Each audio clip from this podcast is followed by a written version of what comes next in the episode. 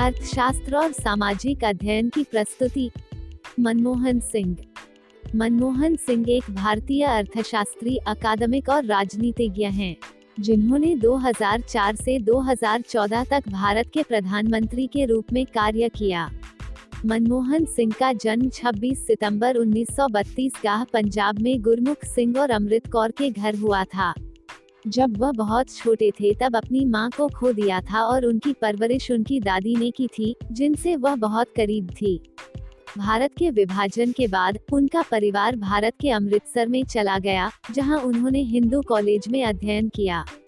उन्होंने पंजाब विश्वविद्यालय में पढ़ाई की, उसके बाद होशियारपुर, पंजाब में अर्थशास्त्र का अध्ययन किया और क्रमशः उन्नीस सौ बावन और उन्नीस सौ चौवन में अपनी स्नातक की उपाधि और मास्टर की उपाधि प्राप्त की। अपने पूरे शैक्षणिक करियर में प्रथम स्थान पर रहे। उन्होंने उन्नीस सौ सत्तावन में सेंट जॉन्स कॉलेज के सदस्य के रूप में कैम्ब्रिज विश्वविद्यालय में अपना इकोनॉमिक्स ट्राइकोर्स पूरा किया। कैम्ब्रिज के बाद सिंह भारत लौट आए और पंजाब विश्वविद्यालय में शिक्षक के रूप में कार्य किया। 1960 में वह डीपीआईएल के लिए ऑक्सफोर्ड विश्वविद्यालय गए, जहाँ वे नफील्ड कॉलेज के सदस्य थे। आईएमडी लिटिल की देखरेख में उनकी उन्नीस सौ बासठ की डॉक्टोरल थीसिस का शीर्षक, भारत का निर्यात प्रदर्शन उन्नीस सौ निर्यात की संभावनाएँ और नीतिगत निहितार्थ था और बाद में उनकी पुस्तक India's export trends and prospects for self sustainable growth प्रकाशित हुई। उन्नीस से 1971 तक सिंह अंतर्राष्ट्रीय व्यापार के प्रोफेसर, अर्थशास्त्र, दिल्ली स्कूल, दिल्ली विश्वविद्यालय में थे। 1972 में सिंह वित्त मंत्रालय में मुख्य आर्थिक सलाहकार थे और 1976 में वह वित्त मंत्रालय में सचिव थे।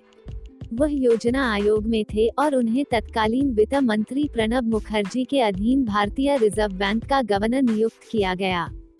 सिंह नवंबर 1990 में जिनेवा से भारत लौटे और वीपी सिंह के कार्यकाल में आर्थिक मामलों पर भारत के प्रधानमंत्री के सलाहकार के रूप में पद पर रहे। मार्च उन्नीस सौ इक्यानवे में वह विश्वविद्यालय अनुदान आयोग के अध्यक्ष बने।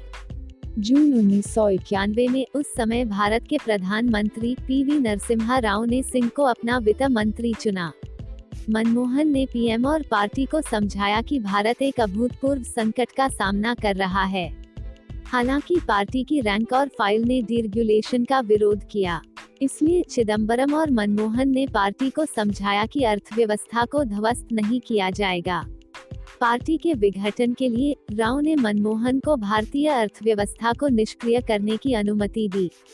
इसके बाद सिंह, जो अब तक भारत की समाजवादी अर्थव्यवस्था के सबसे प्रभावशाली वास्तुकारों में से एक थे, ने परमित राज को खत्म कर दिया। अर्थव्यवस्था का राज्य नियंत्रण कम कर दिया और आयात करों को कम कर दिया। राव और सिंह ने अर्थव्यवस्था को खोलने और भारत की समाजवादी अर्थव्यवस्था को एक और पूंजीवादी अर्थव्यवस्था में बदलने के लिए नीतियों को लागू किया। 2004 के आम चुनावों के बाद, भारतीय राष्ट्रीय कांग्रेस ने लोकसभा में एकल सबसे बड़ी सीटों के साथ राजनीतिक पार्टी बनकर राष्ट्रीय जनतांत्रिक गठबंधन एनडीए के कार्यकाल को समाप्त कर दिया। इसने सहयोगियों के साथ संयुक्त प्रगतिशील गठबंधन, यूपीए का गठन किया और सरकार बनाने का दावा किया। एक आश्चर्यजनक कदम में चेयरपर्सन सोनिया गांधी ने मनमोहन सिंह को एक टेक्नोक्रेट प्रधानमंत्री के लिए यूपीए उम्मीदवार घोषित किया। उन्होंने 22 मई 2004 को भारत के प्रधानमंत्री के रूप में शपथ ली। सिंह की सरकार ने स्वर्णिम चतुर्भुज और राजमार्ग आधुनिकीकरण कार्यक्रम को जारी रखा जो वाजपेयी सरकार द्वारा शुरू किया गया था। सिंह ने बैंकिंग और वित्तीय क्षेत्रों के साथ साथ सार्वजनिक क्षेत्र की कंपनियों में सुधार पर भी काम किया।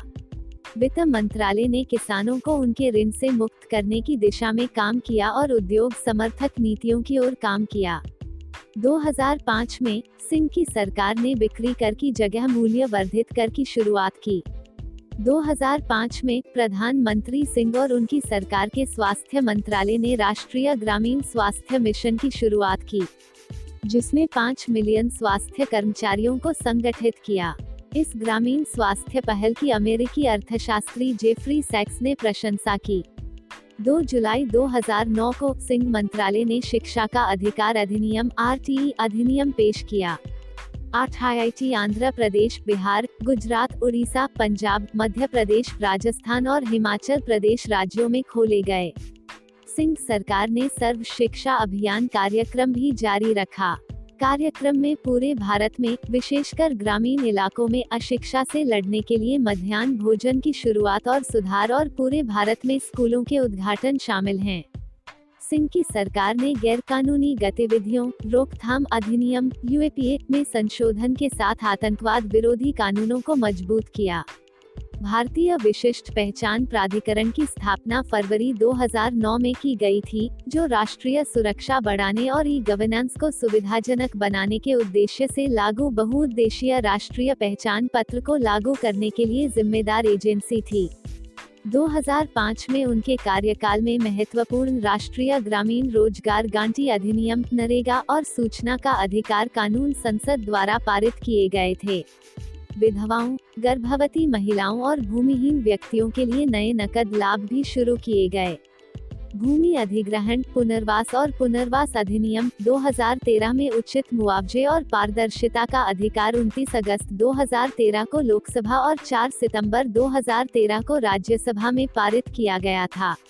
नी, शुल्क और अनिवार्य शिक्षा के अधिकार अधिनियम के तहत बच्चों का अधिकार 4 अगस्त 2009 को लागू किया गया था। जिसमें भारतीय संविधान के अनुच्छेद 21 ए के तहत भारत में 6 से 14 साल के बच्चों के लिए मुफ़्त और अनिवार्य शिक्षा के महत्व के तौर तरीकों का वर्णन है। सिंह की सरकार ने अमेरिका के साथ मज़बूत संबंधों की दिशा में काम किया। उन्होंने जुलाई 2005 में भारत अमेरिका असैन्य परमाणु समझौते पर बातचीत शुरू करते हुए संयुक्त राज्य अमेरिका का दौरा किया। यूनाइटेड किंगडम, फ्रांस और जर्मनी, जापान और यूरोपीय संघ के देशों के साथ संबंधों में सुधार हुआ है।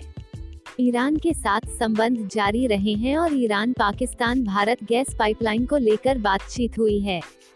सिंह की सरकार भी विशेष रूप से इजराइल के साथ संबंधों के विस्तार के लिए उत्सुक थी। 2003 के बाद से दोनों देशों ने एक दूसरे में महत्वपूर्ण निवेश किया है। द इंडिपेंडेंट ने सिंह को दुनिया के सबसे सम्मानित नेताओं में से एक और असामान्य शालीनता और अनुग्रह का आदमी के रूप में वर्णित किया।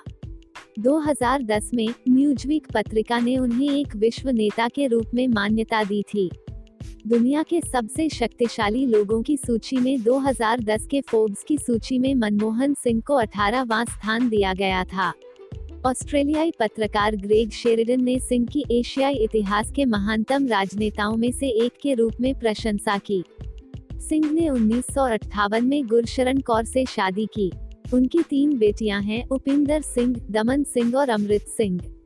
उन्होंने छह पुस्तकें लिखी हैं। मार्च उन्नीस सौ तिरासी में पंजाब यूनिवर्सिटी ने उन्हें डॉक्टर ऑफ़ लेटर से सम्मानित किया। ऑक्सफोर्ड विश्वविद्यालय ने उन्हें जुलाई 2005 में सिविल लॉ की मानद उपाधि से सम्मानित किया और अक्टूबर 2006 में कैम्ब्रिज विश्वविद्यालय ने भी इसी सम्मान के साथ गौरवान्वित किया।